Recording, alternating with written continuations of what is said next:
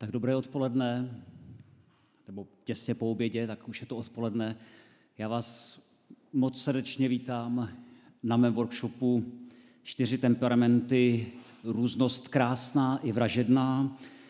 Asi by bylo vhodné, abych se na začátek představil. Moje jméno je Karel Řežábek, jsem eh, pastorem křesťanského společenství Plzeň, ale kromě toho dělám taky osobnostní a vztahový coaching a řadu dalších věcí, kurzy vztahových dovedností, kurzy dovedností, jak nakládat se životem. A kromě jiného se tedy věnuji taky osobnostní typologii profesionálně.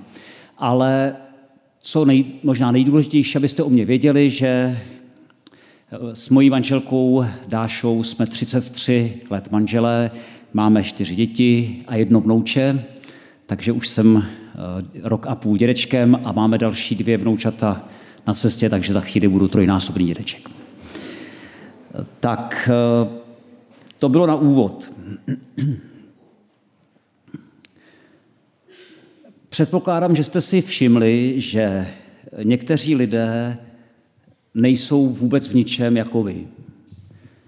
Že prostě mají rádi jiné věci než vy, eh, jsou jiní než vy, nebo třeba možná jste zjistili, že někdo, o kom se vám zdálo, že je stejný jako vy, tak počase se ukázalo, že ne.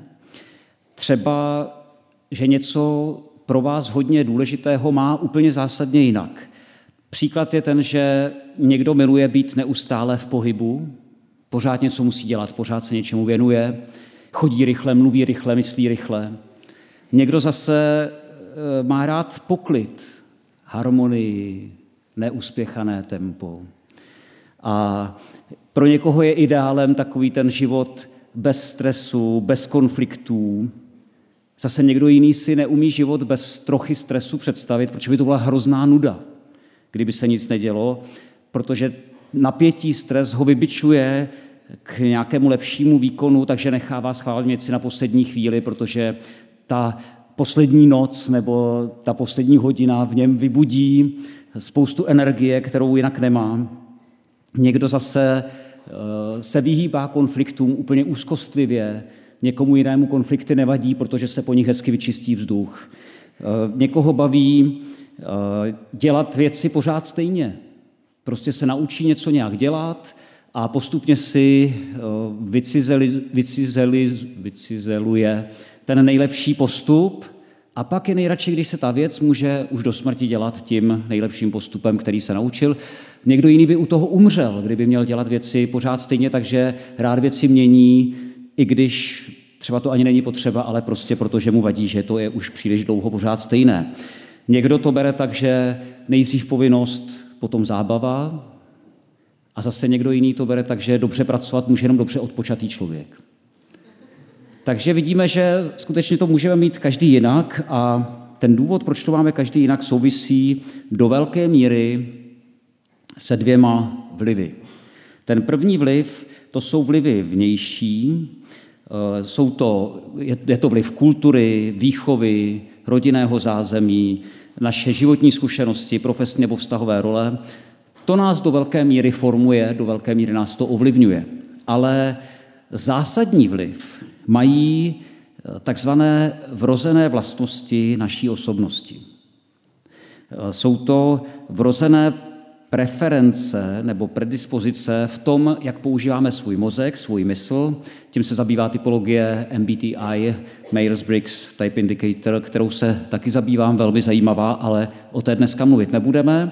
A také se tím zabývá typologie temperamentu, protože náš temperament podle definice je spjatý se vzrušivostí. To znamená u každého člověka eh, s rychlostí a intenzitou jeho reakcí na různé podněty. A také s tím, jak to, co prožíváme, projevujeme na venek. My si dneska právě ukážeme eh, v tomhle krátkém workshopu rozdílnost plynoucí právě z našich odlišných temperamentů. Úplně krátce už se troška teorie, abyste se v tom orientovali. Z první teorií rozlišující čtyři osobnosti, čtyři typy osobnosti přišel Hippokrates, lékař Hippokrates a samotný ten pojem temperament pochází z latinského temperare neboli mísit. Ten Hippokratův koncept vycházel z toho, že každou osobnost nebo každou osobu, jak tam vidíte napsané, lze charakterizovat jako určitou směs čtyř základních tělesných šťáv, krve žluče, černé žluče a hlenu nebo slizu. Takže podle toho, která ta tekutina u vás převažuje, tak podle toho byste, podle Hippokratovy teorie, byli buď eh, sangvinik, když by převládala krev, žlu, eh, žluč nebo cholé, tak představuje cholerika, když převládá černá žluč neboli melanchole, tak je to melancholik. A pokud v tom vzájemném poměru čtyř šťáv převládá hlen nebo sliz, tak je to flegmatik. Tahle, to není moc přitažlivé, že jo, takováhle typologie, že uh, myslím, že by to svádělo k různým přezdívkám, jak si potom říkat a podobně, hlavně ta poslední. A myslím si, že uh, to asi víte i ze školy, že tahle představa, že naše osobnost je určována tím poměrem našich tělesných šťáv, ta už je dávno překonaná. Nicméně ty názvy zůstaly. Do dneška se pracuje s těmi čtyřmi pojmy, sangvinik, cholerik, melancholik a flegmatik, ale má to jeden háček.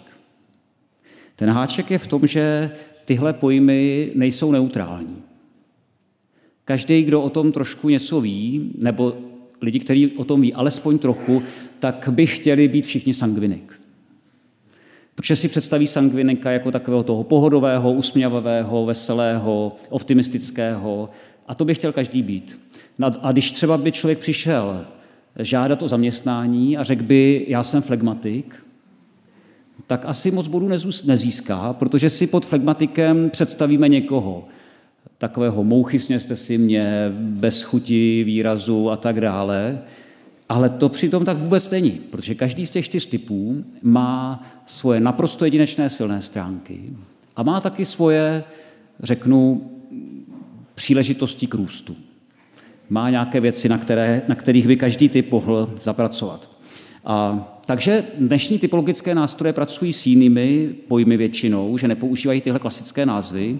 A čtyřbarevný kód, který vám dneska tady představím, pracuje uh, se čtyřmi barvami. To znamená, v tom čtyřbarevném kódu může být člověk buď uh, červený neboli cholerik, žlutý sangvinik, uh, zelený flegmatik nebo modrý melancholik.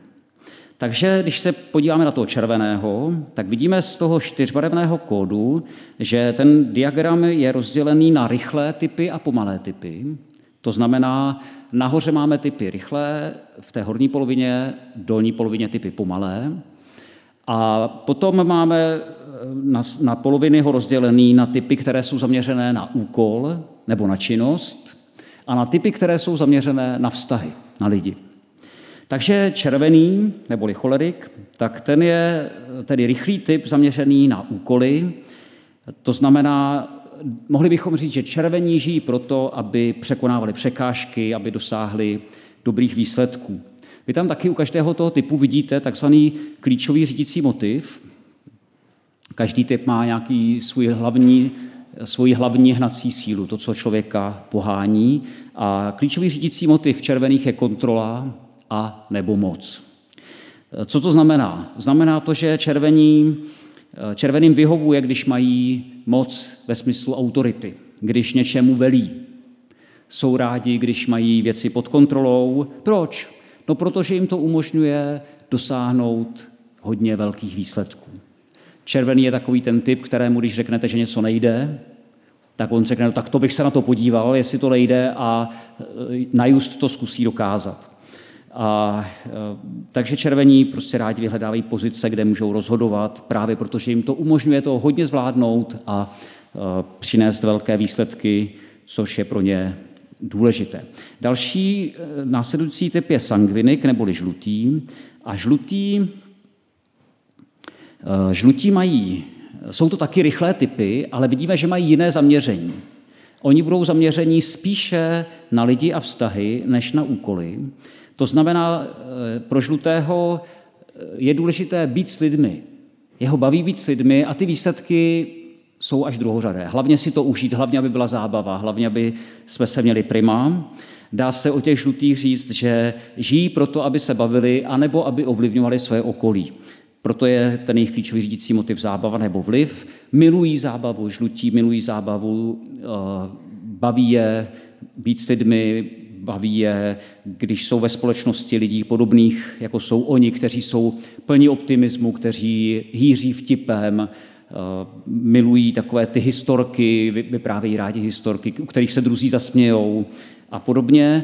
A jsou plní nadšení, které snadno a rádi předávají druhým lidem, takže eh, je i hodně snadno a přirozeně ovlivňují. Třetí typ je zelený neboli flegmatik. Eh, to jsme se dostali do dolní poloviny diagramu, kde máme pomalé, oni mají raději, raději když se říká rozvážné typy, ale jsou pomalí, jo? ale mají rádi e, spíš to rozvážné. A oni eh, vlastně zelení jsou pomalé, rozvážné typy zaměřené na lidi. A tady se právě dostáváme v tom, proč je tak důležité možná nepřemýšlet o flegmatikovi jenom jako o tom někom pomalém a nevýrazném, nerozhodném a tak dále. Protože zelení právě tím, že jsou zaměření na lidi a mají takové to přirozené, neuspěchané tempo, tak jsou to obvykle lidé, kteří jsou nejhlubší ve vztazích. Jsou to nejlepší posluchači, dokážou nejlíp naslouchat, dokážou věnovat tolik času druhému člověku, kolik potřebuje. A takže proto bych se jich chtěl zastat, protože zelení jsou skvělí. A ten obraz flegmatiků je v tomhle velmi nespravedlivý k ním, kteří mají lidé před očima. Ale zelené rozhodně zajímá mnohem víc než výkon, výsledky a rychlost, tak je zajímá spíš příjemné prostředí. Chtějí, aby buď bylo vytvořeno příjemné prostředí pro ně, pokud je tím jejich klíčovým řídícím motivem klid, tak jim jde hlavně o to, aby se kolem ničeho nedělalo příliš povyku, aby jsme žili hlavně v klidu, nejradši jsou v nějakém pokojném, bezpečném, uklidňujícím prostředí, ale pokud je tím jejich klíčovým řídícím motivem podpora, tak, tak žijí pro druhé.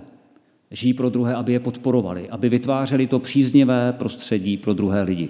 Když já někde přednáším, tak většinou, když si někdo všimne, jestli nepotřebuju vodu, vodu nebo jestli mi něco neschází, tak to bývá zelený. Jo, protože těm jde o to, aby druhým bylo dobře, aby se cítili, eh, aby se cítili, že se o ně pečuje. A čtvrtý typ je modrý neboli melancholik a ten se taky nachází v dolní polovině grafu, vyhrazené pro ty pomalé rozvážné typy, ale jeho zaměření je na úkoly.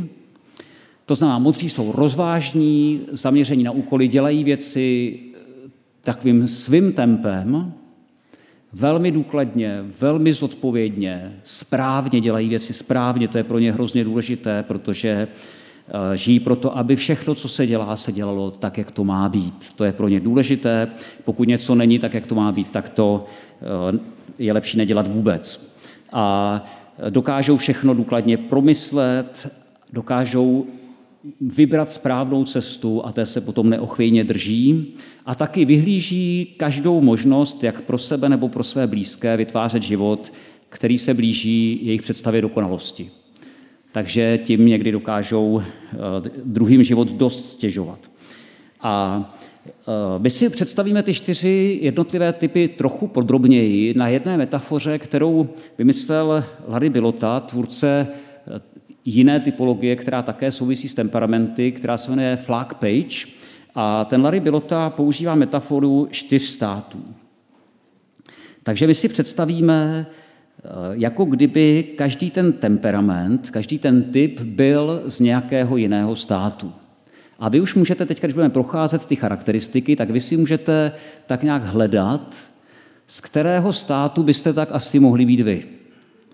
Takže Eh, ta, jinak ta metafora je výborná, protože, eh, jak víme, jednotlivé země, jednotlivé státy se od sebe liší spoustou věcí, jazykem, kulturou, toho, čeho si kde cení, každá země má své specifické zvyky.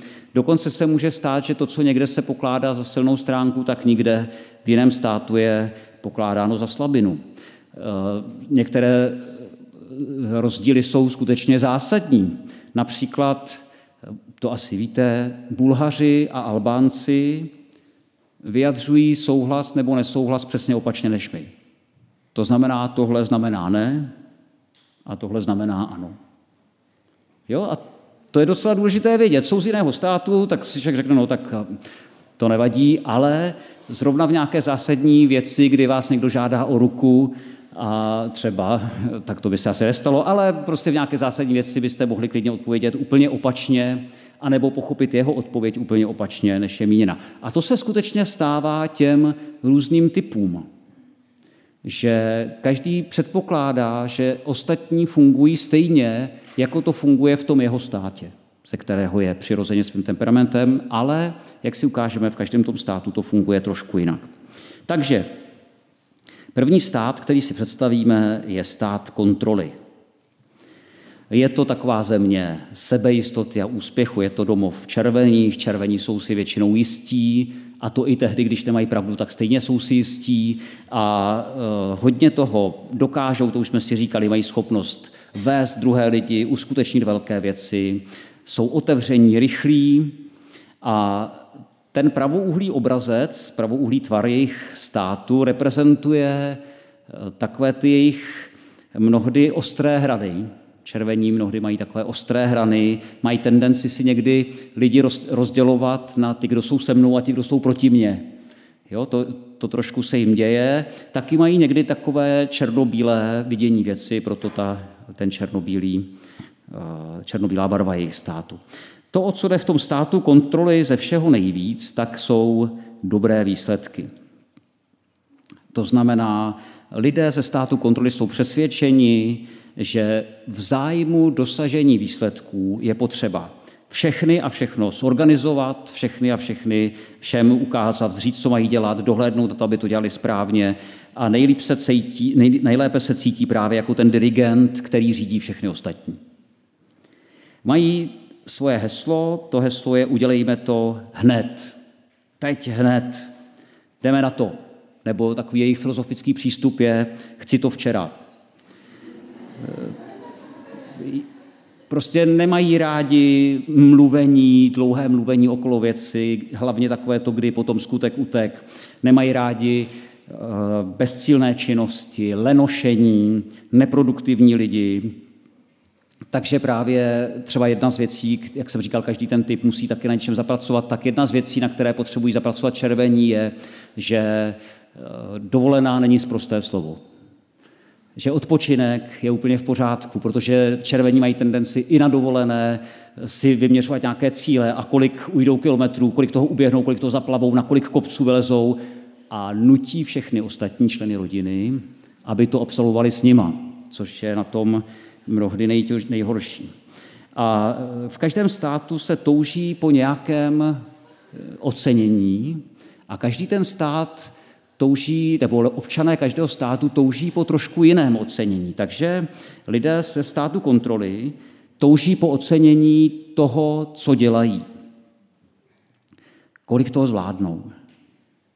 Taky to si můžete všimnout, že červení se vyznačují tím, že často o tom mluví, kolik toho zvládají, kolik toho dělají, kolik toho mají. A vlastně je zatím v podstatě ta touha, abyste si toho všimli a abyste řekli, ty jsi dobrý, že toho tolik zvládáš. Potom eh, každý ten stát má taky nějaké svoje oblíbené vozidlo. Eh, ve státě kontroly oblíbeným vozidlem červených je buldozer. Eh, protože když se červení na něco zaměří, tak zatím prostě jdou hlava nehlava. Občas někoho přejedou, ani si toho nevšimnou. A ale zároveň ten buldozer to není jenom negativní význam, protože buldozer je vozidlo, které dokáže vytvářet cestu tam, kde žádná nebyla. A to červení umí. Červení umí vytvářet cestu tam, kde žádná nebyla. Věci, o kterých si jiní myslí, že nejdou, tak červení mnohdy dokážou, že to není pravda, že jdou, že k tomu nějaká cesta lze vytvořit. Další stát je stát zábavy. To je domovina žlutých tedy sangviniků, obyvatelé státu zábavy, jak už jsme si říkali, mají potřebu se bavit, mají potřebu si užívat. Ten jejich stát má tvar hvězdy, protože eh, obyvatelé státu zábavy milují, když jsou hvězdou večírku nebo společnosti. Eh, někdy si lidé myslí, že žlutí mohou být jenom extroverti, ale není to pravda, protože extrovert miluje být eh, hvězdou večírku, kde je spousta lidí a introvert, který je žlutý, tak miluje být hvězdou té malé skupiny třeba tří lidí, ale je jim to společné, že strašně rádi eh, mají, když můžou zazářit a jsou rádi středem pozornosti. Milujou to. Milujou to, když jsou středem pozornosti. Eh, lidé ze státu zábavy se tedy chtějí bavit a potřebují, aby je bavilo to, co dělají, a někdy teda taky dělají jenom to, co je baví.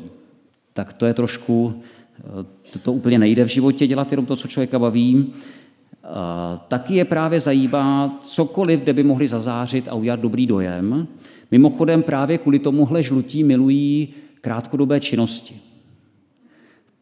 Oni milují to, když eh, na něčem bude hned vidět ten výsledek. Když prostě něco udělají, hned to bude perfektní, dostanou za to ten potlesk nebo ocenění a pak můžou odskotačit k něčemu jinému dalšímu. Ale vydržet u jedné věci dlouho pro ně není snadné. Eh, jejich heslo, říkali jsme, že heslo červených je udělejme to rychle, tak heslo žlutých je udělejme to zábavné.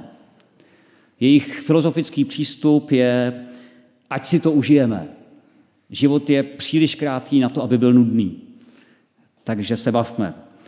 A e, na čem záleží e, občanům státu zábavy nejvíc? Chtějí se, jak jsme říkali, bavit, udělat dobrý dojem a touží po ocenění a respektu toho, jak se projevují. Takže zatímco ten červený často říká, tak co, nebo já toho mám tolik a já teďka nevím, kam skočit a pracuji na tolika projektech najednou, tak žlutí mají tendenci říkat, tak co, jak mi to šlo, jak jsem si vedla, jak, jak, jaký jsem byl. A vlastně taky to říkají, protože potřebuji, abyste je po, pochválili, ocenili a nebojte se, pokud máte mezi svými přáteli nebo partnery, partnera žlutého, nebojte se, že, bych, že byste ho přechválili, to nejde. Hm, takže klidně chvalte o 106. Eh, ty žlutí mají také oblíbené vozidlo, jejich oblíbeným vozidlem je letadlo, protože letadlo symbolizuje rychlost, žádné limity, žlutí mají obrovskou touhu být všude. Oni by se nejradši naklonovali, protože všude se děje něco zábavného a oni si musí vybrat, na kterou z těch akcí nebo čemu dají přednost a to je pro ně někdy těžké. Vlastí zelených je právě podle té metafory Larry Biloty stát klidu. Je to země klidu, harmonie, souladu, spolupráce. Ten tvar obláčku symbolizuje, to, že tak jako se mraky líně pohybují po obloze, stejnou rychlost mají nejraději obyvatelé státu klidu. Ideálem právě pro ně ten život bez stresu, v pohodě, žít a nechat žít. A díky té jejich klidné nátuře je s nimi obvykle druhým lidem dobře. Těm zeleným, jejichž klíčovým motivátorem, hlavní silou je klid, tak nejvíc záleží na tom, aby se cítili dobře a nebyli do ničeho tlačeni. Pokud je to jejich hlavní hnací silou podpora, tak potřebují cítit, že je někdo potřebuje. Potřebuje vědět, že jsou užiteční, že jsou prospěšní. A podle toho, jaký je ten jejich klíčový řídící motiv, tak od toho se taky odvíjí jejich heslo. Každý z nich má nějaké své osobní heslo typologické, tak ten jehož hlavním eh, řídícím motivem je klid, tak jejich heslo samozřejmě jak jinak je, udělejme to v klidu. Hlavně v klidu, proč se přetrhnout, proč dělat zbytečně víc, než je nezbytně nutné. Jak si ukážeme, tak eh, zelení i modří, oba dva ty rozvážné typy, tak mají tendenci klást spoustu otázek. Například. Ale modrý klade spoustu otázek, protože chce vědět, jak to má přesně být, aby to udělal úplně správně. Když to zelený klade spoustu otázek, aby zjistil, co je to nejnutnější minimum, které ještě bude stačit, aby zbytečně nevynaložil víc energie, než je nevyhnutelně nutné. Takže když na tom obrázku vidíte toho jednoho z obyvatelů státu klidu, jak leží v houpací síti a přitom seká trávu, to není lenost, to je účelnost. Protože dělá prostě to, co je nutné s vynaložením nejmenšího množství energie a v tom jsou obyvatelé státu klidu mistry. Heslem těch jejich klíčovým řídícím motivem je podpora, je udělejme to společně. Mají takový ten filozofický přístup, spolu to dokážeme, společnou prací to dokážeme, budeme se navzájem podporovat a taky se u toho tolik nenadřeme, když nás na to bude víc. Oblíbené vozidlo, jo, ještě po čem touží, po čem, za co chtějí být oceňováni a respektováni, chtějí být oceňováni a respektováni za to, kým jsou nebo jací jsou. Chtějí být oceňováni a respektováni ne za svůj výkon, ne za svoje výsledky, ne za to, jak si vedou, ale prostě chtějí být oceňováni za to, kým jsou jako lidi a když se jim toho dostávají, tak dokážou stejný respekt projevovat na oplátku. Oblíbeným vozidlem zelených je gondola, benátská loďka, která pomalu plyne těma klidnýma kanálama, ideálně ještě s nějakým gondolierem, to někdo odpádluje za ně. Pak máme čtvrtý stát, stát dokonalosti, eh, to je, to je, ten je vlastí modrých. A vidíme, že ten tvar má, eh, že to je tvar diamantu. Diamant je tvrdý kámen, je precizně vybroušený a představuje, je symbolem toho, po čem modří nejvíc touží, a to je dokonalost. Dokonalost, perfektnost v každém ohledu. Takže červeným záleží na dobrém výkonu, žlutým na tom, aby dělali dobrý dojem, zeleným na tom, aby měli dobrý pocit a modrým jde o to, že všechno musí být perfektní. Všechno. Ale zvlášť oni sami. Takže modří se vyznačují tím, že mají opravdu vysoké nároky Mají vysoké nároky na partnera, se kterým budou chodit jednou. Mají vysoké nároky na kvalitu bydlení, kvalitu jídla, kvalitu dovolené, kvalitu všeho. Eh, mají vysoké nároky na svoje děti, ale oni mají stejně vysoké nároky sami na sebe a proto jim to připadá fér. Akorát, že problém je, že to jejich měřítko, tu jejich laťku mnohdy ostatní smrtelníci nezvládnou. A jejich heslem je udělejme to správně, hlavně správně. Jak jsem říkal, pro ně je to tak, že eh, pokud, když se něco dělá, musí to udělat pořádně. Jestli to neuděláme pořádně, je lepší to nedělat vůbec. A mají rádi systematičnost, detail, precizní práci, správnost, dokonalost.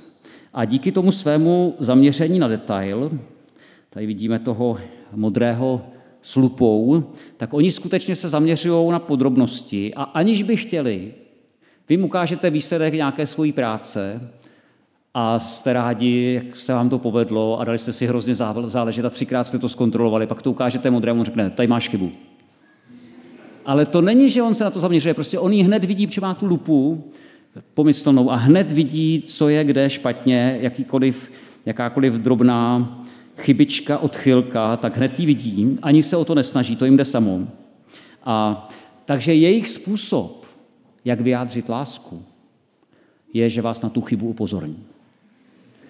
Protože kdyby vám kdyby jim na vás nezáleželo, tak se na vás vykašlou a nic vám říkat nebudou. Ale právě protože vás mají rádi, tak vám pomůžou, aby tu nejmenší chybičku, který si nikdo jiný nevšimne, protože to je mimo jeho rozlišovací schopnost, tak oni vás na ní upozorní a nemluví o tom, co je v pořádku, protože to je v pořádku, o tom není potřeba mluvit, ale mluví o tom, co v pořádku není, abyste to taky do pořádku dali. A, a Lidi ze státu dokonalosti, modří, málo kdy projevují emoce, ale přitom mají velmi hluboké emoce. Mají velmi hluboké city a mnohdy právě je vyjadřují spíš prostřednictvím hudby, ať už, že ji aktivně provozují, nebo že ji rádi hudbu poslouchají, protože jim umožňuje nějak s těmi jejich emocemi být v kontaktu. Ale eh, v každém případě, co je pro ně hrozně důležité, aby byli oceňováni a respektováni za to, jaké mají pocity a vidění věcí. Strašně jsou rádi, když mají pravdu. A taky modří nejvíc ze, všeho, ze všech typů vynaloží úsilí na to, aby měli pravdu. Oni si o tom všechno přečtou, všechno si o tom zjistí, eh, strašně o tom přemýšlí a pak tedy jsou rádi, když mají pravdu a když je oceněno to, jak tu věc viděli. Jejich oblíbené vozidlo, vozidlo modrých, je vlak. Proč? No, protože modří milují, když se dodržuje jízdní řád. Když je prostě, což teda česká železnice úplně jako ne, nesplňuje, ale eh, obecně prostě mm, železnice by měla symbolizovat přesnost, Navíc ty koleje vedou, jak jsou, jakmile jsou jednou položené, tak prostě ten vlak musí jet vždycky tam tudy, nemůže si hledat nějaké jiné cestičky, což modrým vyhovuje, aby věci byly tak, jak to jednou bylo stanoveno. A jsou taky známí obyvatelé státu klidu, stá, pardon, státu dokonalosti, že nesnesou, když nejsou věci správně, takže dokážou právě hodit vlaku pod, pod kola, na koleje nějakou traverzu a zastavit vlak.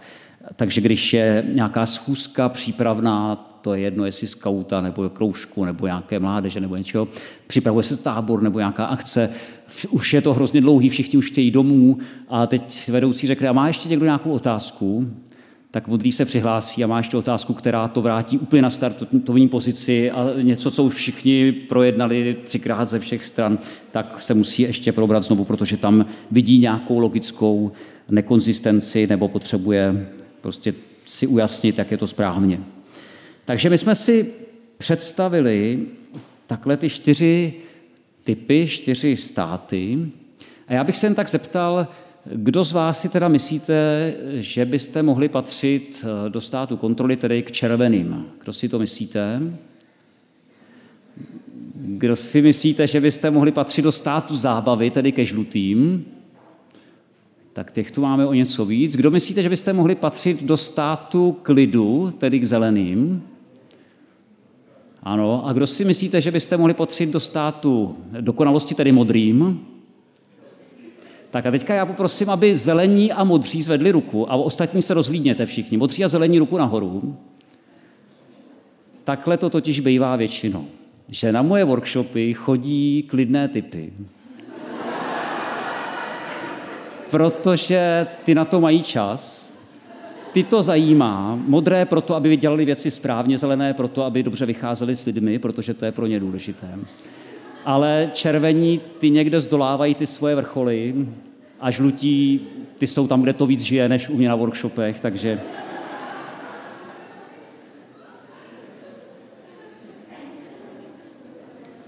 Takže my jsme si představili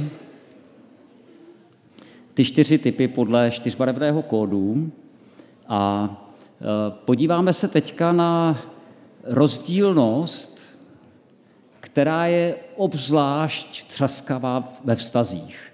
Ať už v přátelství, v rodině, nebo v manželství, nebo v partnerském vztahu, je to obzvlášť třaskavá rozdílnost a to je rozdílnost mezi takzvanými rozumovými a citovými typy. To znamená, když se podíváme takhle na ten náš obrázek, tak vidíme, že červení a modří jsou rozumové typy, takže poprosím červené modré ruku nahoru. Tak pokud jste se dobře zařadili, tak byste byli řazeni k rozumovým typům. Vysvětlíme si, co to znamená. A kdežto žlutí a zelení jsou takzvané citové typy. Kdo je tady žlutý nebo zelený ruku nahoru? Vidíte, že nám to vychází zhruba půl na půl. Jo, to znamená, že takhle to je samozřejmě ve společnosti rovnoměrně rozmístěno, takže je zhruba stejně rozumových jako citových typů, takže šance, že v některém z vašich blízkých vztahů budete muset víc s tím, kde je opačný typ než vy, to znamená, pokud jste rozumový typ, že budete muset víc citovým typem nebo naopak, tak ta je velmi vysoká. Takže čím se liší ty, ty, ty dva typy?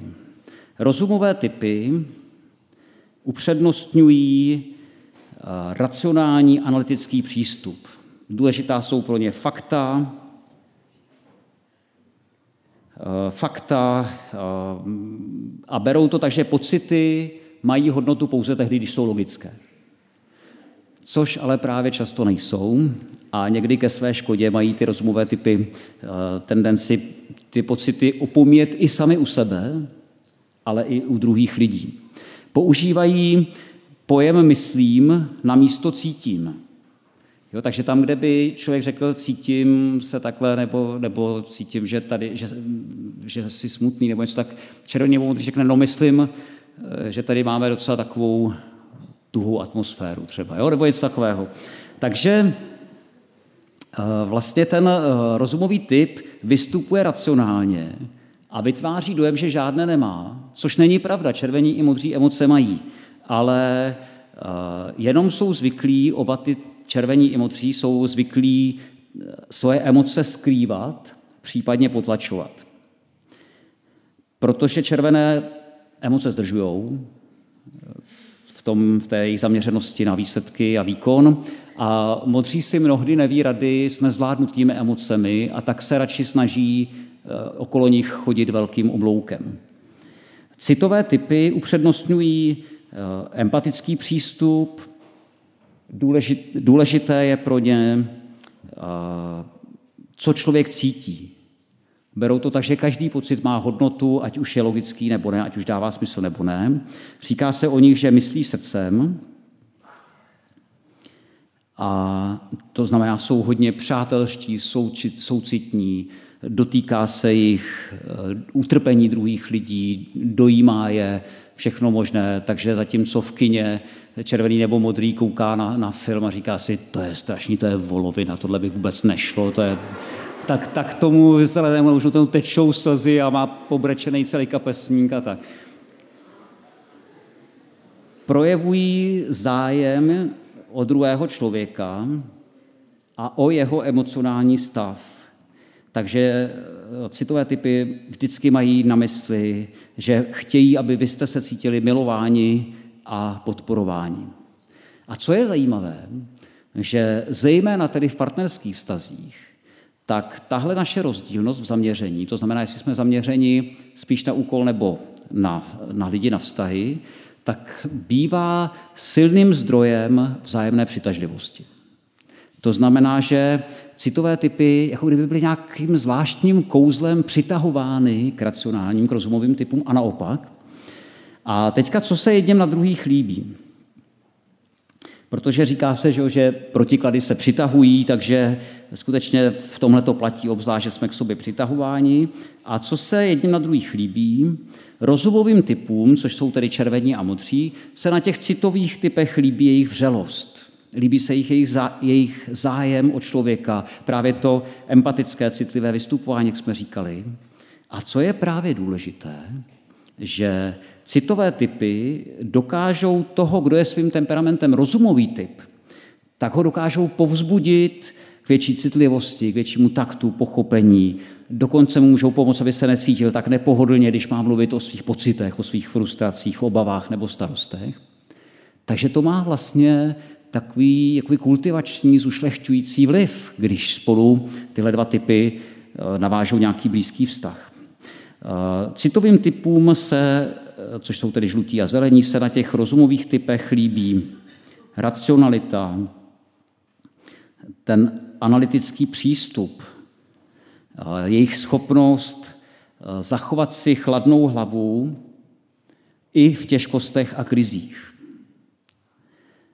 Protože ten žlutý nebo zelený bývá v těžkostech a krizích kolikrát vykolejený, zmítaný těmi svými emocemi, ať už které prožívá sám nebo které prožívají ostatní lidé. Kdežto se jim líbí, že ten červený nebo modrý, ten rozumový typ dokáže uh, zachovat chladnou hlavu a zase v tom soužití skutečně mnohdy ty rozumové typy dokážou citovým typům pomoci být objektivnější, reagovat pozitivně na konstruktivní kritiku, a taky se ale umět ozvat a nenechat se zneužívat. Ovšem, eh, jednak tedy platí, že protiklady se přitahují, ale zároveň taky často se protiklady dokážou velmi silně odpuzovat. A stává se, že to, co na začátku bylo zdrojem té naší přitažlivosti zájemné, tak nás po nějaké době začne štvát na tom druhém. Takže co myslíte, že bude vadit citovým typům na rozumových? No, bude jim vadit, že jejich city nejsou opětovány stejnou měrou. Jo, protože se jim bude zdát, že oni do toho vztahu vkládají mnohem víc, než kolik se jim vrací. Obzvlášť silně mnohdy citové typy nesou těžce to, že místo podpory a ocenění se jim dostává kritiky. Jo, protože ten citový typ, co dělá? Povzbuzuje, oceňuje, chválí. A co dělá ten nacionální typ, rozumový typ? No kritizuje, protože chce pomoct tomu druhému být lepší. A k čemu bude nějakého šolíchat a chválit, když, je tam, když to je v pořádku a je tam pár věcí, na kterých zapracuje, tak to bude ještě lepší. Takže já jsem na jednom workshopu měl takovou manželskou dvojici, typologicky opačnou z tohohle pohledu a když jsem mluvil o tom, jak ty citové typy potřebují to povzbuzení a oceňování a čím víc, tím líp, protože to je palivo, na který jedou, tak ona tak jako tiše přikyvovala. A pak jsem mluvil o tom, jak ty racionální typy, rozumové typy eh, spíš kritizují a moc nepochválí. A on, ten účastník ten mu říkal, no, když mlčím, chválím. A takže právě to potom někdy eh, tomu citovému typu vadí, že se mu místo podpory a ocení dostá jenom kritiky, že na, na tom, kde deset věcí bylo v pořádku a jedna byla mírně nepovedená, tak se musí rozmáznout hlavně ta nepovedená a o těch deseti v pořádku se vůbec nemluví. Eh, taky jim vadí citovým typům, že eh, mu je upíráno právo cítit to, co cítí. Jo, takový to je, no to je jenom tvůj pocit. Jo, mám jedny kamarády, kteří jsou taky opační v tomhle tom a on, on vždycky, když se hádají, tak má tendenci potom už v tom varu říkat, prosím tě, vypni ty svoje pocity a mysli trošku hlavou. A on říká, ty si vypni ty svoji hlavu a musíš trošku cítit. Jo, takže mají takový jako temperamentní soužití v tomhle tom. A, a zase, co, co vadí rozumovým typům na citových? No vadí jim takové to přílišné zaměření na soulad a harmonii, protože prostě uh, jim se zdá, že se v tom babrají moc, že, že furt to řeší a co kdo si myslí a, jak to, a protože se tak divně kouknul a, a prostě pořád se, se v tom uh, mají tendenci uh, babrat a vadí jim přecitlivělost. Zdají se jim mnohdy ty citové typy přecitlivělé právě tím, jak velký význam přikládají pocitům, ať už svým vlastním nebo těch ostatních. A hlavně jim vadí strašně, dost často silně, potřeba těch citových typů mít vyřešené vztahy předtím, než se lze do něčeho pustit. Jo, nejdřív musíme vyřešit vztahy a pak budeme pracovat. No ale ten červený nebo modrý, který je zaměřený na ten výsledek a na, na, na, na činnost, aby se to dělalo správně, tak prostě to odděluje. Říká, teď děláme práci, jsme v práci, takže pracujeme a až to bude hotový, tak se můžeme babrat v těch citečkách. Ale do té doby jo, ne, tak, což ale mnohdy je tak, že ten citový člověk, citový typ, prostě nemůže se na tu práci soustředit, dokud ty vztahy nejsou vyřešené, dokud se nepojednají ty vztahy. Takže z toho může vznikat zdroj nedorozumění. Takže a navíc teda rozumovým typům strašně vadí podrážděná reakce těch citových na jejich konstruktivní kritiku, s tím, že u nich je důraz na konstruktivní, když to citoví kladou důraz na tu kritiku. Jo. Takže jim vadí ta jejich uh, iracionální, naprosto nelogická reakce na tu konstruktivní kritiku, no ale jak taky jinak, když samozřejmě to uh, je prostě tomu citovému typu vlastní. A my si ukážeme na závěr takovou uh, jeden konkrétní příklad. Konkrétní příklad z oblasti komunikace.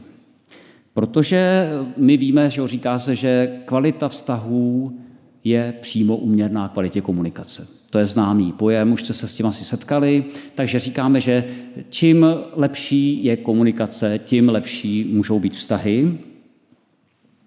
No jo, jenomže právě eh, tady máme jeden silný rozdíl mezi rozumovými a citovými typy, protože jako rozumové nebo citové typy často sledujeme zcela odlišné komunikační cíle. To zní možná trošku zvláště to slovo, ale odborníci uvádějí, že je pět cílů komunikace. Těch pět cílů komunikace je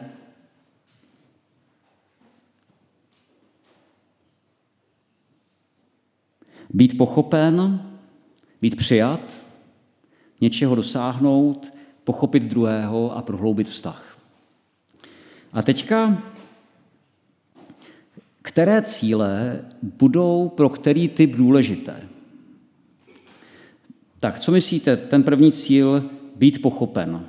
Pro které eh, typy rozmoru nebo to bude důležité být pochopen? Pro oba. To bude důležité pro oba, ale každý pod tím bude rozumět něco jiného, protože, protože ten, ten rozumový typ chce, aby bylo pochopeno to, co říkám. Kdežto citový typ chce, aby byl pochopen jako člověk. A ono to zní podobně, ale je to úplně něco jiného. Takže ten, ten rozumový typ říká, ty to furt nechápeš, co ti říkám. A teďka ten citový typ od téhle chvíle už vůbec neposlouchá, co se věcně říká, ale, ale vnímá ten tón. Ty na mě křičíš. A co na mě křičíš? Co jsem ti udělal, nebo co ti je? A najednou, a takže ten rozumový typ ještě přitlačí a bude se snažit argumentovat a vysvětlovat a, a bude zrychlovat nebo zvyšovat hlas. A ten citový typ je ještě víc rozklepaný a už vůbec eh, úplně se ztrácí v té komunikaci, protože má, má dojem, že vůbec není pochopen jako člověk.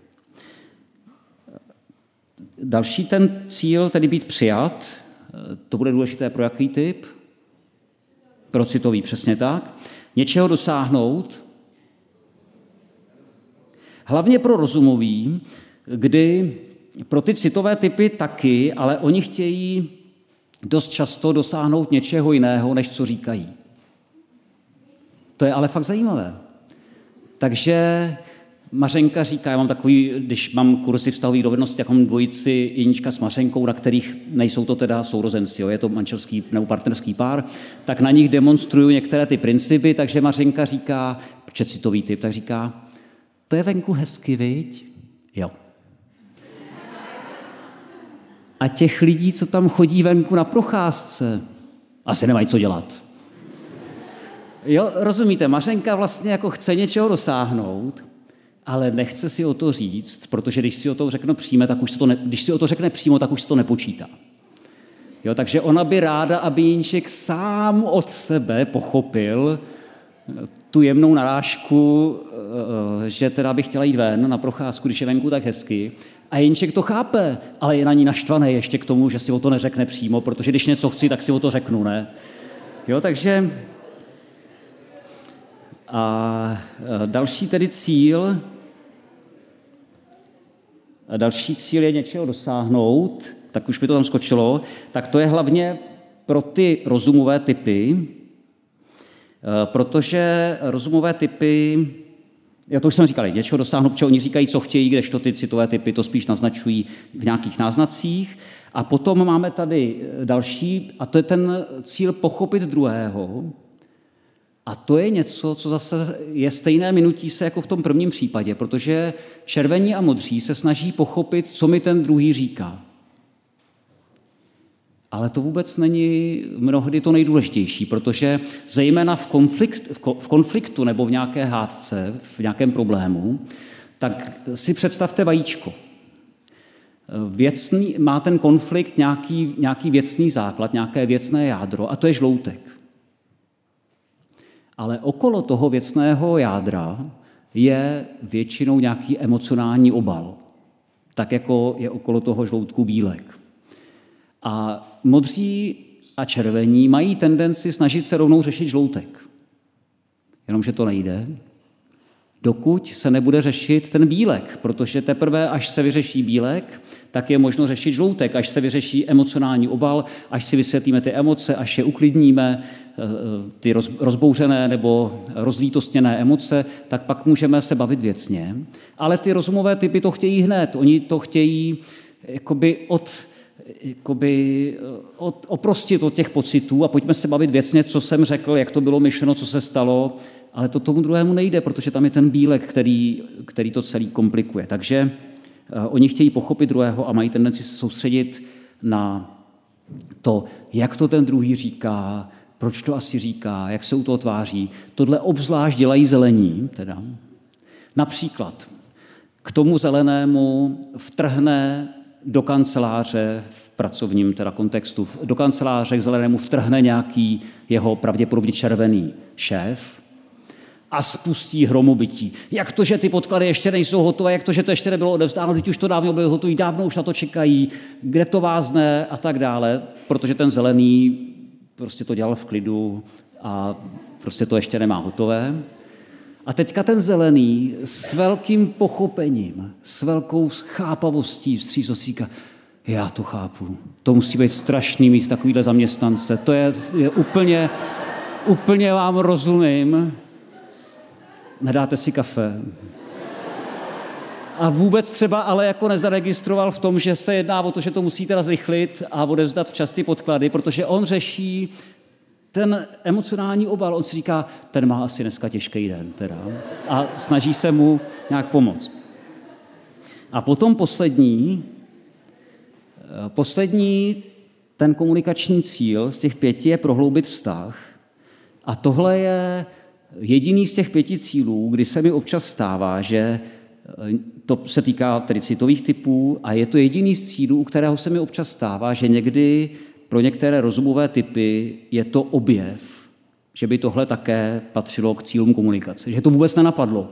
Že jeden z cílů komunikace je prohloubit vztah. Kdežto pro ty citové typy je tohle právě mnohdy to nejdůležitější na celé komunikaci, že ta komunikace udržuje nebo navazuje, udržuje, případně prohlubuje vztahy. Já vám to ukážu na jednom konkrétním příkladě nakonec. A to je příklad, kdy si Jeníček s Mařenkou telefonují. Takže Jeníček je v tomto případě rozumový typ a chce pomoct Mařence, která je citový typ. Mařenka má problém, protože si potřebuje v pátek odpoledne vyzvednout auto ze servisu. Servis je na druhém konci, Mařenka to auto potřebuje na víkend, už je pátek odpoledne. Jeníček, kterému se Mařenka líbí a rád by zbalil, tak eh, se nabízí, že tam Mařenku odveze, což samozřejmě se Mařence jako je, je jí to milý, ale, milé, ale protože je jako správný citový typ, tak nechce obtěžovat zbytečně, tak odkládá rozhodnutí na poslední chvíli, protože se snaží zjistit, jestli by tam nemohl chodit táta třeba do toho servisu. No jenom, že čas běží, v servisu budou za chvíli zavírat, takže jedniček už netrpělivě čeká na telefonát. Za chvíli konečně Mařenka volá a my tady teďka máme tedy přepis toho jejich telefonátu. Takže Jeníček. Tak co, jak to vypadá? Mařenka, víš, mluvila jsem s Petrem, dlouho jsem ho neviděla a ten říkal, že pojede za chvíli za Lenkou, protože ji musí odvést spacák, který má už od léta. A Lenka, Jeníček netrpělivě, promiň, já nemám tušení, o kom to mluvíš a proč, jaký Petr, jaká Lenka, nemám vůbec tušení, o koho jde. Potřebuješ teda odvoz nebo Mařenka dotčeně. Kdybys mě nechal domluvit, tak jsem ti všechno řekla, ale ty mě ani neposloucháš a hnedka mi musí skákat do řeči. A Jinček, já jenom, jestli potřebuješ ten odvoz. Mařenka, teď se ti snažím říct, že mě tam vezme Petr. Jo, a to je úplně klasický, klasické minutí se v cílech komunikace, protože on chtěl v té časové tísni vědět, jak se situace vyvinula, aby věděl, jestli má skočit do auta, vyzvednout Mařenku, dojet s ní do servisu, teda jestli z toho pro něj plyne nějaký úkol nebo ne. Mařenka, kdyby jako první řekla díky ne, nemusí, že to zařízeno, tak potom mohla vyprávět o Petrově Lence a Spacáku a tak dále. Ale ona prostě chtěla nejdřív si s ním popovídat o tom, jak vlastně se jí podařilo udržovat a navazovat vztahy s lidmi, který dlouho neviděla, že to bylo skvělé a myslí si, že skrz to taky navazuje vztah s Jeníčkem. Že mu to všechno vypráví. Jenomže eh, pro ní to bylo jasné, ale pro Jeníčka, který se snažil jako správný rozumový typ zaměřit na ty jedničky a nuly, jestli tedy má ten úkol zvládnout, nebo z toho žádný úkol neplyne a tuhle informaci pořád nedostával, tak možná na konci budou mít pokaždé den oba. Nebo víkend. A přitom vlastně by stačilo, kdyby byli tady na workshopu a slyšeli o rozdílech mezi eh, rozumovými a citovými typy a možná, že by tu komunikaci zvládli lépe.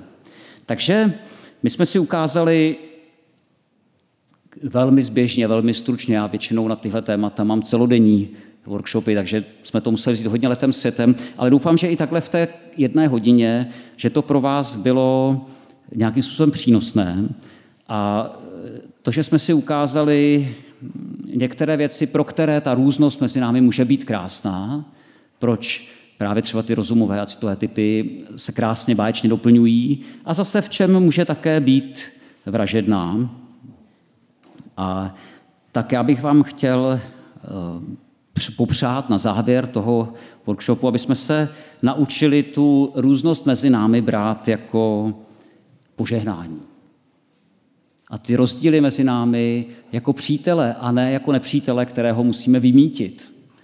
Protože když to budeme dělat špatně, tak se budeme snažit toho druhého předělat. To nejde.